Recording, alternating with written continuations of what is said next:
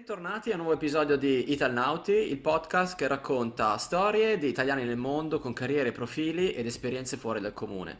Io mi chiamo Matteo, sono qua come sempre con il mio carissimo amico Alberto e puntata speciale con un ospite speciale.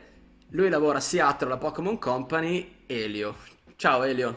Ciao, ciao ragazzi.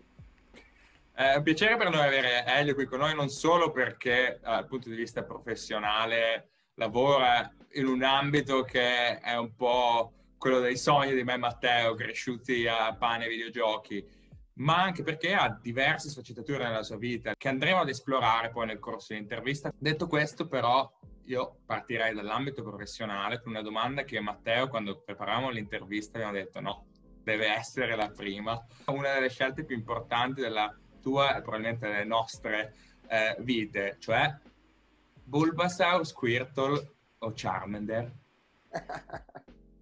Domandona, eh, rispondo Charmander, guarda, ce l'ho anche sul braccio. Ma dai.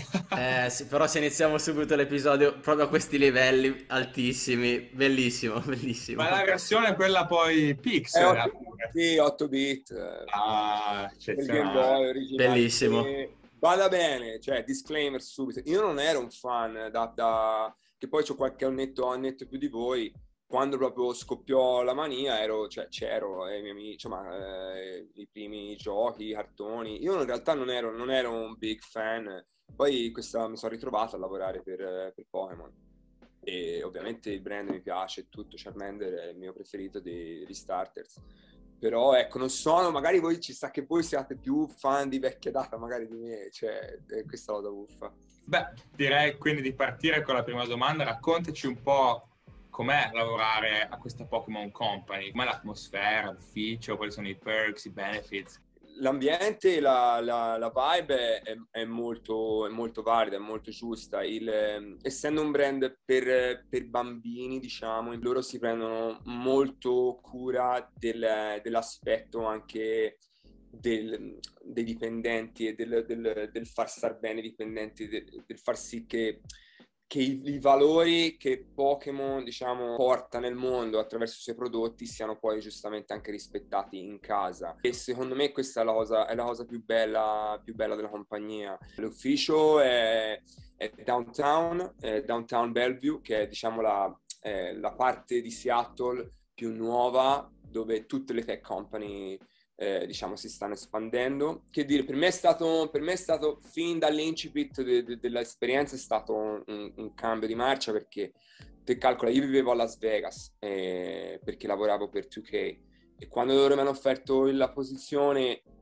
io per dire, ah, c'era già nel pacchetto, c'era il relocation package, hanno messo sull'aereo, mi hanno preso un albergo, un resort per un mese, mi hanno preso, portato la macchina, mi hanno impacchettato tu, tutti i mobili, tutti mi hanno portati qua, mi hanno pagato la parte restante dell'affitto che avevo di là, cioè io non ho, non ho fatto niente. Eh, ascolta, te hai parlato, eh, veramente citato brevemente, qualcosa inerente all'ufficio. Io so che appena entri nel tuo ufficio ti ritrovi queste statue dei Pokémon. Abbiamo visto che nella tua mensa ci sono diverse postazioni ognuna delle quali è una piccola riproduzione di un centro Pokémon.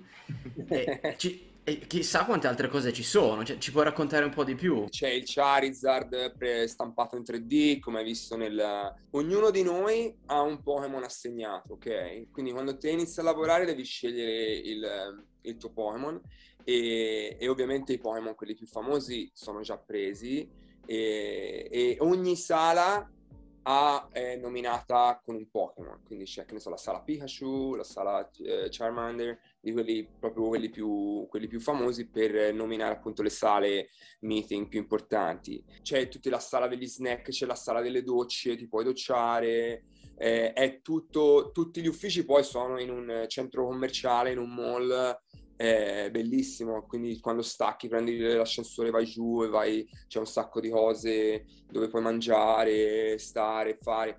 E c'è una sala su dentro, l'ho visto quando ho fatto i tour, c'è una sala solo di peluche, tutta una sala di vita solo a quello, c'è una sala tipo di cimeli tipo la maglia fatta apposta per la pubblicità del Super Bowl di Pikachu indossata dal giocatore in una teca. Quindi c'è, c'è, ho visto un sacco di cose, però io ecco dell'ufficio non, non, non, ho vissuto molto di quella vita lì perché sono, sono in lavoro remoto.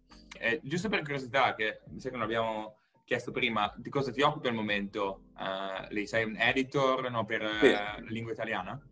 Sì, sì, io faccio l'editor di la localizzazione, quindi tu, tutti i prodotti che, eh, che Pokémon fa, a, a parte il, i videogiochi, li, li gestiamo io e il mio team. E quindi ci occupiamo delle carte, dei, dei film d'animazione, delle, delle serie tv, de, di tutti i social, quindi tutta la, la, parte digital marketing, tutto quello che è in italiano per Pokémon in Italia lo, lo, traduciamo noi, lo editiamo noi, lo, lo, curiamo noi. Anche le carte, proprio la traduzione proprio fis- delle carte, ah. che facciamo anche noi, che è una cosa tostissima. Deve, cioè, e... Io adesso, adesso, io e Alberto stiamo sorridendo perché per noi deve essere un sogno tradurre le carte dei Pokémon, cioè poi tutti i vari attacchi, i vari effetti. Eh, Ma poi cosa, succede? cosa succede? Che poi eh, ci stavamo chiedendo, quando lavori così stretto contatto con una che dà... no, che Mbox...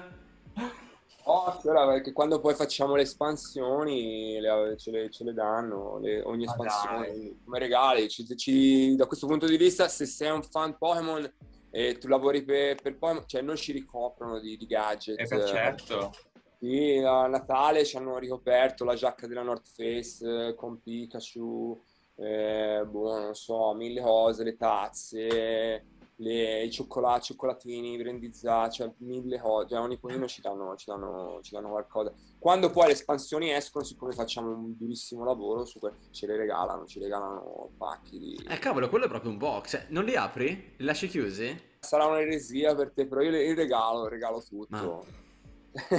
Ascolta, ma chiedi di, di, farti regalare qualcuno dei box, quelli di prima edizione, che adesso valgono, eh... valgono di dini. Quelli. Ho visto Logan Paul, è uscito con eh, una sì. carta Uh, tipo medaglione, no? Quando ha fatto l'incontro. Tipo che va- eh, valeva sì. un sacco, valeva la carta, sì. eh, lo so. Eh. Eh, Ma infatti no, ti, ho chiesto, ti, ho chiesto, apposta se li apri o meno, perché adesso c'è questa bolla attorno ai Pokémon, soprattutto alle carte dei Pokémon, che col senno di poi, se tornassi indietro, io no, probabilmente non avrei mai aperto quei pacchetti lì, capisci? Eh no, per questo ti ho chiesto... Non li dovevi aprire. Non li dovevi aprire. Matteo ci stavamo chiedendo prima quando lavori così stretto, stretto contatto con la tua passione o comunque con un tema come quello dei videogiochi, comincia a diventare un po' più pesante, no? Perché all'inizio lo vedi magari come per me Matteo una, cioè un sogno, no? Però magari una volta che diventa il tuo lavoro, i raggi, come dire, si, si inceppano.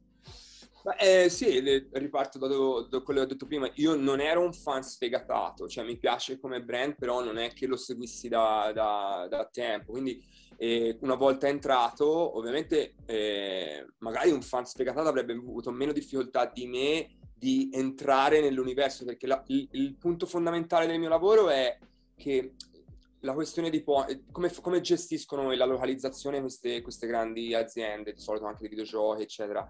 Di solito fanno tutti outsourcing, cioè spesso da, mandano tutto fuori, no? Quindi si fa un, si fa un gioco, poi si, lo si fa outsourcing a un'azienda magari in Europa, eccetera, fanno gestisca la localizzazione, torna il gioco, finito, boom, lo spariamo fuori, non si preoccupano tanto.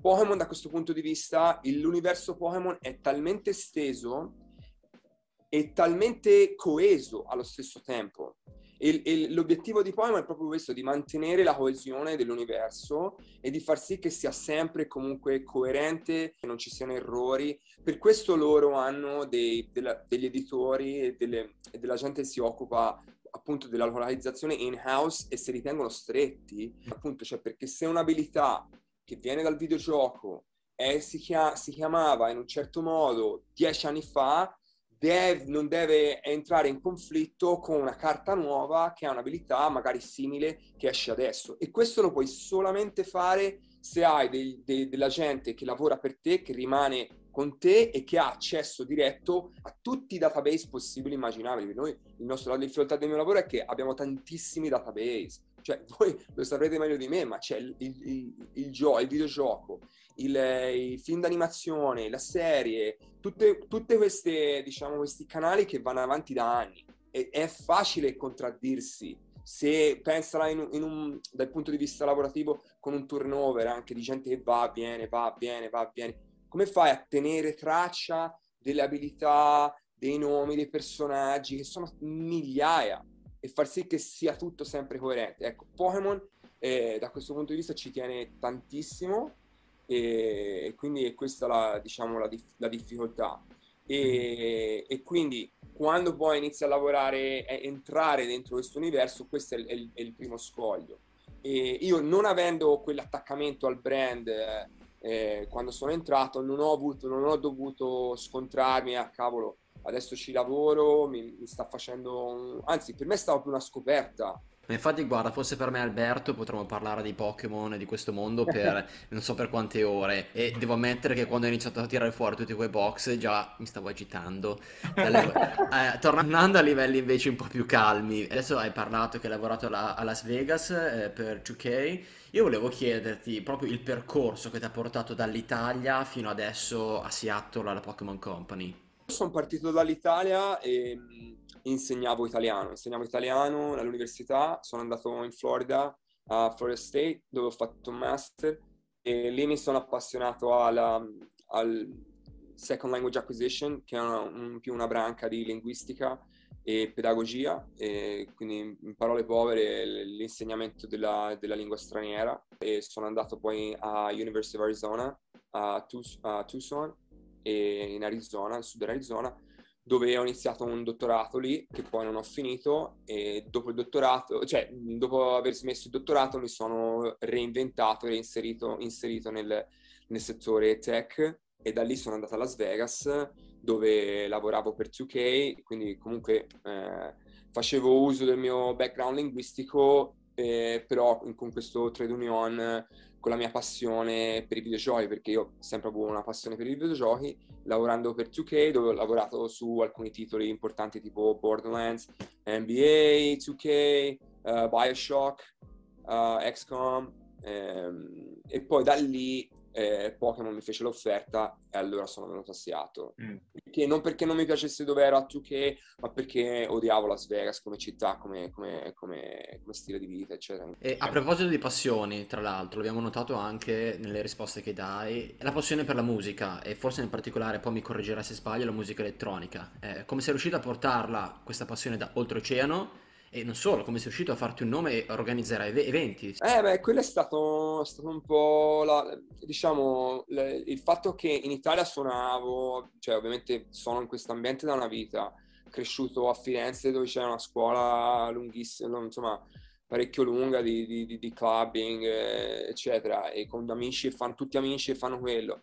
Quindi quando in Italia non avevo avuto troppe soddisfazioni da quel punto di vista lì, eh, però mi sono sempre mosso in quell'ambiente. Quando sono arrivato in America, in, l'America è questo, cioè in due parole la differenza qual è? In America c'è tante risorse e, e poca tradizione, poco know-how. In Italia non c'è risorse, ma abbiamo tantissimo know-how, tantissimo talento. E, e, non per dire io ho talento, però venendo qua mi sono, mi sono riconosciuto e mi sono accorto che cavolo, cioè qui no, cioè, dal punto di vista della musica, de, della tradizione, anche della musica da discoteca o che sia musica underground, elettronica, non c'è tradizione. Né, quando esci dai, dagli grandi hub tipo Chicago, Miami, Los Angeles, New York, cioè, poi c'è il vuoto, no? In Florida non ho avuto tanta, tanta possibilità perché sono stato due anni. Ho conosciuto però un sacco di persone. Quando poi sono arrivato a Tucson, e lì ho visto la possibilità, perché è una città, diciamo, ancora un po' più grande, un milione di persone, dove non c'era praticamente niente, ho visto la possibilità e me la sono presa. E questo è il punto poi dell'America, cioè che se sei uh, sveglio, caparbio, hai talento, eccetera, e vuoi fare, se vuoi fare, lo puoi fare. E questa poi è la, la cosa che si dice sempre, no? che le opportunità, sì, effettivamente ci sono, perché ci sono le risorse, ci sono gli spazi e io avevo questa idea di, di parti più, più europeo, chiamiamo, non mi piace dire questa cosa Europa, però più europeo, non c'era, mi sono messo insieme a dei ragazzi, di, abbiamo offerto questa cosa e non c'era e ha preso piede, diciamo, per due, tre anni buoni ho vissuto, insomma, alla, al, al, massimo quest, questa cosa qui. Legato a questo discorso, quindi differenze tra Italia e US, è qualcosa che hai riscontrato anche nel periodo universitario, cioè quando hai studiato in Italia versus Florida versus Arizona? La differenza credo sia, allora, noi veniamo da un, abbiamo una, una scuola superiore che ci forma molto di più in Italia. Questo è, cioè, l'avrete sentito, l'avete, eh, cioè, mm, non, c'è, non c'è paragone. La, la, l'educazione primaria in Italia, cioè, ora non so, però perlomeno ancora ai miei tempi funzionava e funziona meglio di quello che hanno qui. I, quando poi eh, sale di livello e ti specializzi, allora loro diventano meglio di noi per quanto riguarda le opportunità e le risorse. Cioè, parliamoci chiaro, perché tutti vengono a studiare qua in America se possono, perché qua ci sono più risorse, ci sono più grant, ci sono più fellowship, postdoc, eh, migliori, laboratori migliori, cioè c'è più, c'è, c'è più possibilità di fare cose rispetto a dove siamo noi. Tuttavia noi siamo più preparati dal punto di vista mm-hmm. teorico e di base. Questo, cioè, secondo me, è un... Cioè, io, io insegn... l'ho visto proprio insegnando. Quando insegnavo avevo ragazzi che veniv... uscivano freschi dalle, dalla high school erano primo o secondo anno di università. Facevo domande, quando facevo domande un po' di carattere generale, eh, cioè, i ragazzi americani non, cioè, sono veramente impreparati rispetto, rispetto ai nostri ma cose base, eh, cioè domande di storia o di letteratura. Così. Questo ce l'hanno detto in tanti, anche diversi ospiti, eh, che comunque l'istruzione italiana è, è, ottima rispetto magari a quella di altri paesi, sì sì. E ancora questo binomio risorse know-how eh, viene fuori pure nel mondo dell'educazione, quindi è un tema particolarmente importante. Ascolta, io volevo parlare invece della vita. Prima hai detto ti sei spostato a Las Vegas perché non ti piaceva vivere lì e adesso vivi a Seattle. Quindi volevo chiederti innanzitutto come mai non ti piaceva vivere a Las Vegas e com'è vivere a Seattle. Las Vegas, io venivo da 5 anni di deserto, di vita nel deserto. Io vengo dalle colline fiorentine e il deserto è un posto bellissimo, cioè ve lo consiglio se mai andrete in uh, Southwest, il sud-ovest dell'America, non so se siete stati, ehm, la parte appunto del sud dell'Arizona è bellissima, il deserto di Sonora, cioè è un deserto ma è un deserto bello da vedere. Il deserto di Las Vegas è un deserto, cioè con la D maiuscola, eh, è, sembra di stare su Marte, non c'è niente, cioè tolto Las Vegas che è come questo, è un circo, una cattedrale dove dentro non è che si prega, ma si fa altro nel deserto, per l'appunto, cioè questa enorme colata di cemento nel mezzo al niente.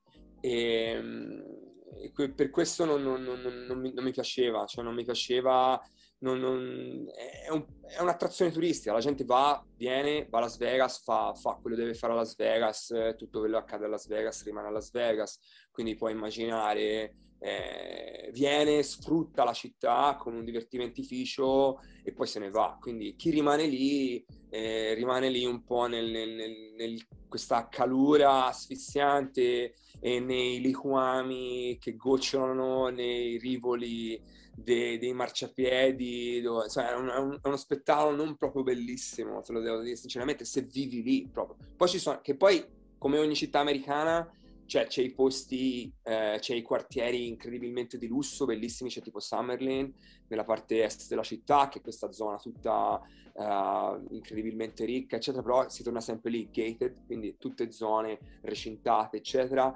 E poi il resto di Las Vegas è la strip, cioè il, la zona appunto degli hotel eh, e poi il resto è non c'è niente. Cioè, um... Seattle è, que- è, la prima città, diciamo, multiculturale eh, dove ho vissuto, perché poi ho vissuto sempre in realtà più, piuttosto piccole, e per un europeo come me che soffrì, eh, la cosa poi non ho toccato, ma che mi mancava una città come Las Vegas è la cultura.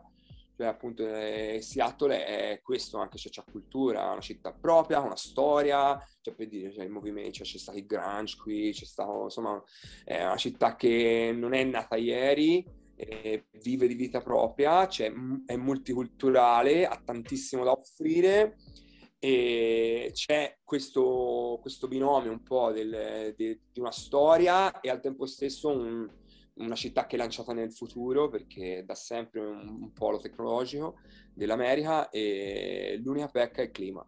La seconda pecca, diciamo, è il, il Seattle Freeze, lo chiamano, cioè le persone di Seattle sono un po' chiuse, un po' come come un po' a mimare l'effetto del clima, i, eh, le persone di Seattle sono un po', diciamo, sono resti a fare amicizia facilmente. Eh, tra l'altro comunque il nord-ovest degli Stati Uniti sono delle terre stupende, cioè Washington, Oregon, molto sottovalutate, di solito si pensa a no, California, ma eh, sì, si è capitato proprio in un, un piccolo paradiso terrestre, un sacco di diversi ecosistemi tra la costa boschi, high desert, montagne. Elio, grazie per eh, insomma, il viaggio in cui ci hai portato fino, fino, ad ora. Concludiamo con la domanda tipo eh, che eh, facciamo ad ogni ospite, che è se potessi tornare indietro ad Elio prima di partire per gli Stati Uniti, che cosa gli consiglieresti eh, lo rifaresti? Uh, una, delle mie, una, delle mie, serie preferite era Lost. È una delle, dei, delle frasi famose, Everything happens for a reason. Per cui se tornassi indietro credo che sarei uno di quelli, sai, non toccare niente per far sì di creare eh, problemi con, la, con, il tessuto spazio-temporale. E, nel senso, non mi direi niente, cioè, tutto quello che è successo è andata, è andata come è andata, sono qui, sono contento, quindi... Uh, cioè, che gli direi, non fa cazzate. per me la, la, cosa più importante fu, fu, partire. Partire per me fu, fu, uno shock, te lo dico sinceramente. Cioè, io avevo questa voglia dentro, avevo questa curiosità di andare e feci per una, per una, serie di eventi fortuiti anche, riuscì a ritagliarmi questa opportunità di partire, di andare in America e, e, non fu facile. Il primo, te lo dico sinceramente, il primo mese, lo dico senza problemi, il primo mese che ero in Florida mi ricordo, mi alzavo la mattina e piangevo, e piangevo proprio, poi sai che avevo la ragazza in Italia, quindi c'era anche tutta la componente emotiva fortissima cioè stavo male proprio, stavo male, era come essere una, dall'altra parte del, cioè era letteralmente dall'altra parte del mondo, ma proprio in un altro mondo proprio. Sì. E, e anche perché poi non è che sono andato a New York, io sono andato in una piccola cittadina, quindi era, lo shock fu, fu tremendo, la, però ecco, lo rifarei tutto. Un bel messaggio, vuol dire che comunque non hai rimpianti, è sempre qualcosa di bello da sentire. No, mi è piaciuto che hai sottolineato il fatto che appunto non è stato semplice. Eh, alla fine questo salto fuori dalla zona di comfort, quante volte lo diciamo io e Alberto intervistando i vari ospiti, questo salto è davvero difficile, eh, però cambia ne tante vale cose. Sì. Poi ho visto una puntata su un, sul Britpop e sono un fan degli Oasis, su una serie su Netflix, eh, This is Pop, che fa la storia del pop e fa un, un focus sulla storia dei Blair e degli Oasis. No? E c'era questa fase in cui appunto eh, gli anni, i primi anni 90 in cui essere inglese non andava di moda e i Blair vanno in tour in America. E, e, proprio dall'andare in America lui torna e dice mi sono reso conto andando fuori, cosa banalissima, ovvia, ma mi ha fatto ma fatto, è stato bello risentirlo anche nelle sue parole, proprio questa cosa di andare, è andando fuori che si capisce il valore di ciò che si ha, di chi siamo, no? E io ho tantissimo del valore di me, di, di essere italiano, di, di, di, essere fiorentino, di Firenze, cioè io l'ho imparato e l'ho, e l'ho valutato nell'andare via. Quindi per me l'andare via non solo è una cosa che mi ha insegnato tantissimo su mondi che sono fuori, ma una cosa che più che altro è, mi ha dato tanto su, su, chi sono, per capire chi sono, da dove vengo e l'importanza di essere italiano. Ecco. E su questa nota direi che possiamo concludere questa super intervista, Elio. Davvero ti ringraziamo perché ci hai portato ad esplorare il tuo mondo dal, dalle passioni attorno ai Pokémon fino a tempi profondi come quello dello scoprire se stessi